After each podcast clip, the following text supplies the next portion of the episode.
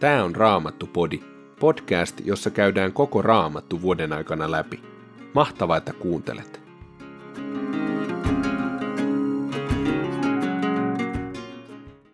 Tänään luemme toisesta aikakirjasta luvut 24 ja 25. Ensimmäisestä Johanneksen kirjeestä luvusta 1, jakeet 5-10 ja psalmista 103, jakeet 1-14.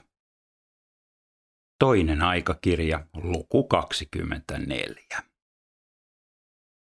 Joas oli kuninkaaksi tullessaan seitsemän vuoden ikäinen ja hän hallitsi Jerusalemissa 40 vuotta. Hänen äitinsä oli bersebalainen Sibia. Niin kauan kuin pappi Jojada eli, Joas teki sitä, mikä on oikein Herran silmissä. Jojada otti hänelle kaksi vaimoa ja hänelle syntyi poikia ja tyttäriä. Joas päätti kunnostaa Herran temppelin.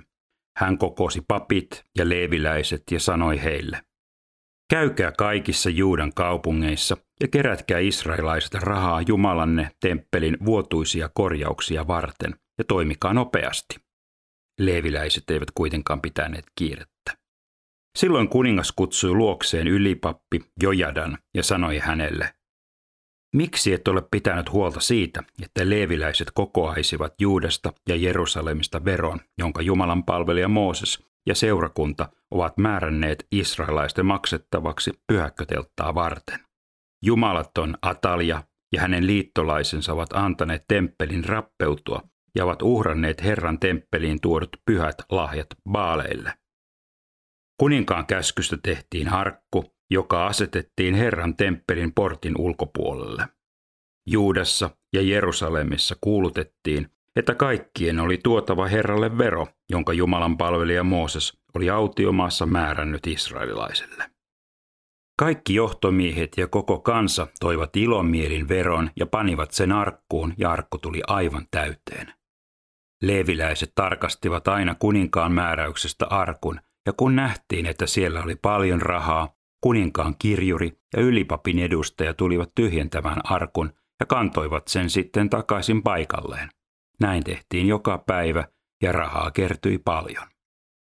Kuningas ja Jojada antoivat rahat miehille, jotka johtivat Herran temppelin kunnostustöitä, ja nämä palkkasivat kivenhakkaajia ja puuseppiä ja myös rauta- ja kupariseppiä korjaamaan temppeliä. Työntekijät ryhtyivät toimeen ja työt edistyivät heidän käsissään. He saivat temppelin kunnostetuksi ja korjatuksi. Työn valmistuttua loput rahat vietiin kuninkaalle ja Jojadalle. Niillä teetettiin Herran temppeliin Jumalan palveluksessa ja uhritoimituksissa tarvittavia työvälineitä sekä maljoja ja muita kultaisia ja hopeisia astioita. Polttouhreja uhrattiin Herran temppelissä säännöllisesti niin kauan kuin Jojada eli. Jojada tuli vanhaksi ja kuoli elämästä kyllänsä saaneena. Hän oli kuollessaan 130 vuoden ikäinen. Hänet haudattiin Daavidin kaupunkiin kuninkainen viereen, sillä hän oli tehnyt paljon sekä Israelin että Jumalan ja hänen temppelinsä hyväksi. Jojadan kuoleman jälkeen Juuden johtomiehet tulivat kuninkaan luo ja osoittivat hänelle kunnioitustaan, ja kuningas myöntyi heidän pyyntöihinsä. He hylkäsivät Herran temppelin isiensä Jumalan asuinsiaan ja alkoivat palvella asera, vaaluja ja epäjumalan kuvia. Kansan luopumuksen vuoksi Jumala vihastui Juudaan ja Jerusalemiin. Vaikka hän lähetti asukkaiden keskuuteen profettoja, joiden tuli saattaa heidät takaisin Herran luo, he eivät kuunnelleet profeettojen varoituksia. Silloin Jumalan henki valtasi Sakarian, pappi Jojadan pojan. Hän astui kansan eteen ja sanoi, näin sanoi Jumala, Miksi rikotte Herran käskyjä vastaan? Se tuottaa teille onnettomuuden. Koska olette hylänneet Herran, hänkin hylkää teidät. Mutta väkijoukko liittoutui häntä vastaan, ja kuninkaan käskystä hänet kivitettiin kuoliaaksi Herran temppelin esipihalla. Kuningas Jojas ei ajatellut, miten paljon hyvää Sakarian isä Jojada oli hänelle tehnyt, vaan surmautti hänen poikansa. Kuollessaan Sakaria sanoi, Herra näkee ja kostaa. Vuoden vaihteessa lähti Syyrian sotajoukko Joasia vastaan. Se tunkeutui Juudaan ja Jerusalemiin ja surmasi kaikki kansan johtomiehet, ja kaikki saalis lähetettiin Syyrian kuninkaalle Damaskokseen. Vaikka Syyriasta oli tullut vain vähäinen joukko, Herra antoi sen käsiin israelaisten valtaison sotajoukon, koska israelaiset olivat luopuneet Herrasta, isiensä Jumalasta. Näin syyrialaiset toteuttivat Joasille säädetyn rangaistuksen. Syyrialaisten lähtiessä Joas jäi makaamaan pahoin haavoittuneena. Silloin hänen omat palvelijansa tekivät salaliiton pappi Jojadan pojan murhan tähden ja surmasivat Joasin hänen omaan vuoteeseensa. Näin kuoli Joas. Hänet haudattiin Daavidin kaupunkiin, mutta ei kuninkaiden hautaan. Häntä vastaan nousseet salaliittolaiset olivat Sabad, jonka äiti oli ammonilainen Simeat, ja Josabat, jonka äiti oli moabilainen Simrit. Joasin pojista, lukuisista häntä koskeneista ennustuksista sekä temppelin korjaustöistä on kerrottu kuninkaiden historiassa. Joasin jälkeen tuli kuninkaaksi hänen poikansa Amasia. Luku 25. Amasia tuli kuninkaaksi 25 vuoden ikäisenä ja hän hallitsi Jerusalemissa 29 vuotta. Hänen äitinsä oli jerusalemilainen Joadan. Amasia teki sitä, mikä on oikein Herran silmissä, mutta ei täydestä sydämestään. Heti saatuaan valtansa lujitetuksi hän surmasi ne miehet, jotka olivat murhanneet kuninkaan hänen isänsä. Murhaajien lapsia hän ei kuitenkaan surmannut. Tässä hän noudatti Mooseksen lakia, jossa on Herran käsky. Älköön isää tuomittako kuolemaan poikansa, älköönkä poikaa isänsä rikoksesta, vaan kukin tuomittakoon vain omasta rikoksestaan. Amase kutsui koolle kaikki valtakuntansa miehet ja järjesti heidät sekä Juudan että Benjaminin heimoon kuuluvat suvuittain tuhannen ja sadan päälliköiden johtamiin osastoihin. Sitten hän toimitti kaikkien 20-vuotiaiden ja sitä vanhempien katselmuksen. Heidän lukumääräkseen tuli 300 000 sotakuntoista miestä, kullakin aseistuksena keihäs ja kilpi. Lisäksi hän palkkasi Israelista sadalla hopeatalentilla sata tuhatta soturia. Silloin hänen luokseen tuli Jumalan mies, joka sanoi, Kuningas, sinun ei pidä ottaa mukaasi israelaisia joukkoja, sillä Herra ei ole Israelin eikä kenenkään Eframilaisen kanssa. Lähde vain rohkeasti ilman heitä sotaan, muuten Jumala antaa vihollisesi voittaa sinut, sillä hänellä on valta sekä auttaa että lyödä maahan. Amasia kysyi Jumalan mieheltä, entä ne sata talenttia, jotka olen antanut israelaisten joukolle? Jumalan mies sanoi, Herra voi antaa sinulle enemmänkin kuin sen. Silloin Amasia otti erilleen Efraimin alueelta tulleen joukon ja käski sen lähteä takaisin. Miehet suuttuivat Juudan miehille ja palasivat takaisin vihan vimmassa. Amasia rohkaisi mielensä ja johti joukkonsa Suolalaaksoon. Siellä hän surmasi kymmenen tuhatta edomilaista. Toiset kymmenen tuhatta edomilaista Juudan miehet ottivat vangiksi ja heidät vietiin kallion jyrkänteelle ja syöstiin sieltä alas niin, että he murskaantuivat. Mutta ne joukot, jotka Amasia oli lähettänyt pois ennen sotaretkelle lähtöä, hyökkäsivät Juudan kaupunkeihin. Samariasta Bet Horoniin asti tappoivat kolme tuhatta miestä ja ryöstivät paljon saalista. Kun Amasia palasi takaisin voitettuaan edomilaiset, hän toi mukaansa edomilaisten jumalia. Hän pystytti ne itselleen jumaliksi, kumarsi niitä ja uhrasi niille. Silloin Herra vihastui Amasiaan ja lähetti hänen luokseen profeetan, joka sanoi, Miksi palvelet tuon kansan jumalia? Eivät hän ne ole kyenneet edes suojelemaan omaa kansaansa sinulta. Mutta kuningas sanoi, kuka sinut on pannut kuninkaan neuvonantajiksi? Lopeta, tai saat raippoja. Profeetta vaikeni, mutta sanoi vielä, minä tiedän, että Jumala on päättänyt saattaa sinut tuhoon, koska teet tuolla tavoin, etkä noudata neuvoani. Kysyttyään neuvonantajiensa mieltä, kuningas Amasja lähetti Israelin kuninkaalle Joasille, Joahasin pojalle, Jehun pojanpojalle sanan, tule, meidän on selvitettävä välimme. Mutta Joas, Israelin kuningas, lähetti Juudan kuninkaalle Amasjalle vastauksen. Libanonin ohdake lähetti Libanonin setrille sanan. Anna tyttäresi pojalleni vaimoksi. Mutta Libanonin villieläimet kulkivat siitä ja tallasivat ohdakkeen jalkoihinsa. Sinä olet voittanut edomilaiset, ja tämä kunnia on ylpistänyt sinut. Pysy kuitenkin aloillasi.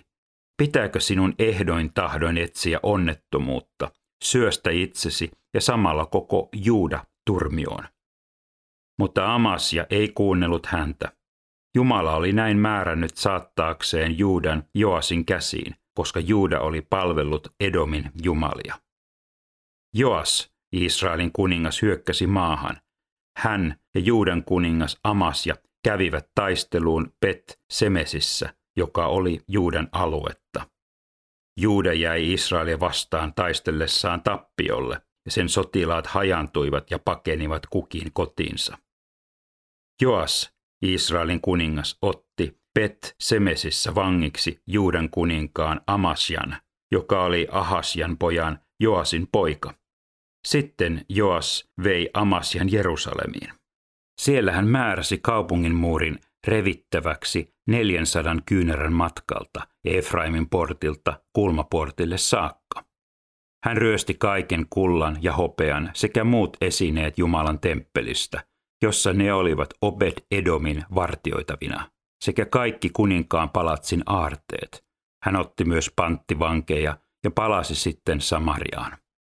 Juudan kuningas Amasja, Joasin poika, eli vielä 15 vuotta sen jälkeen, kun Israelin kuningas Joas, Joahasin poika, oli kuollut.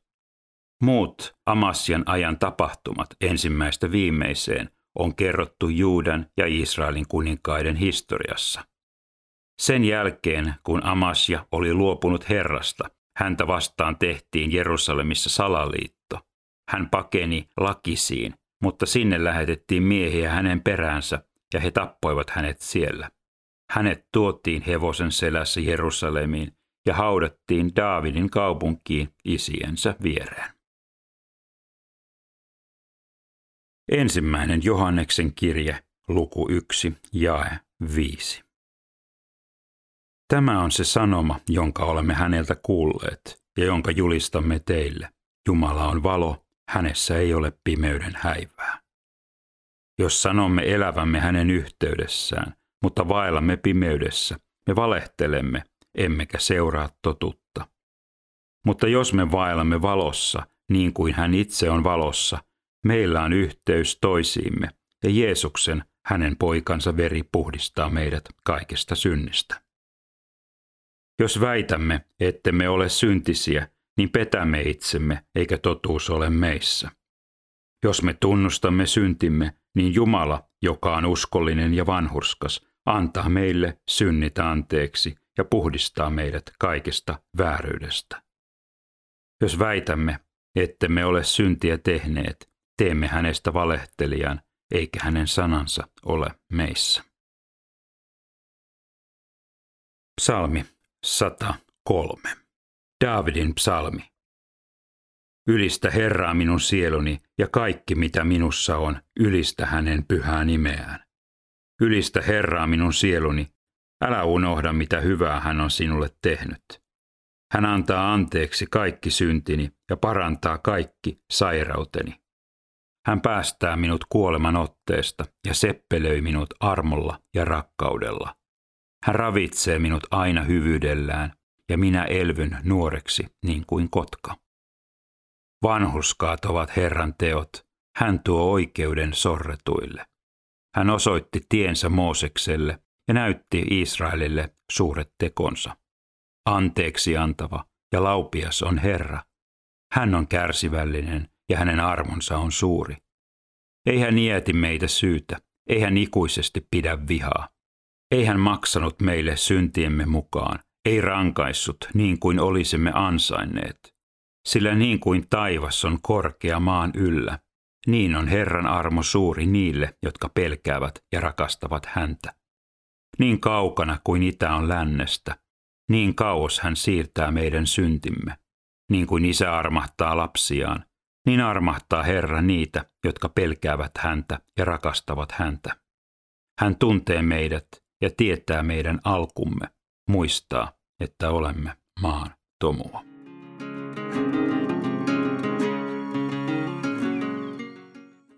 Tämän päivän psalmissa ja Johanneksen kirjeen kohdassa puhutaan Jumalan armosta ja siitä, että synnit saa anteeksi.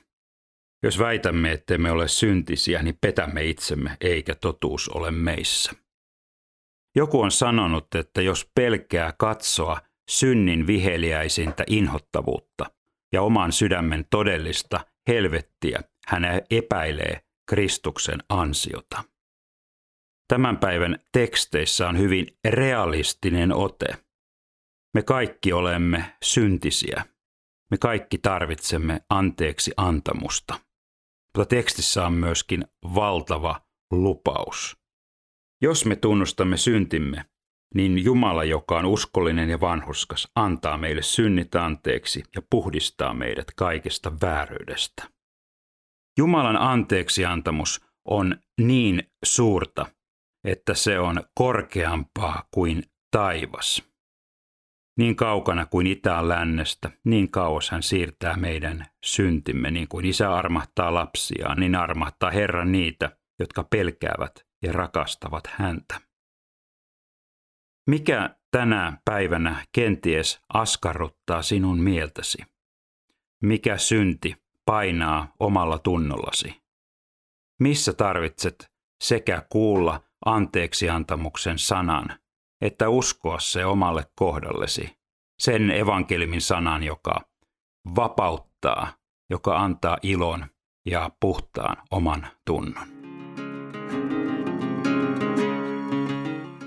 Raamattupodin sulle tarjoaa Opko ja kuunnella voit muun muassa Spotifysta, Apple Podcastsista ja yleisistä podcast-sovelluksista niin kuin Castboxista, Pocketcastsista ja Podcast Addictista.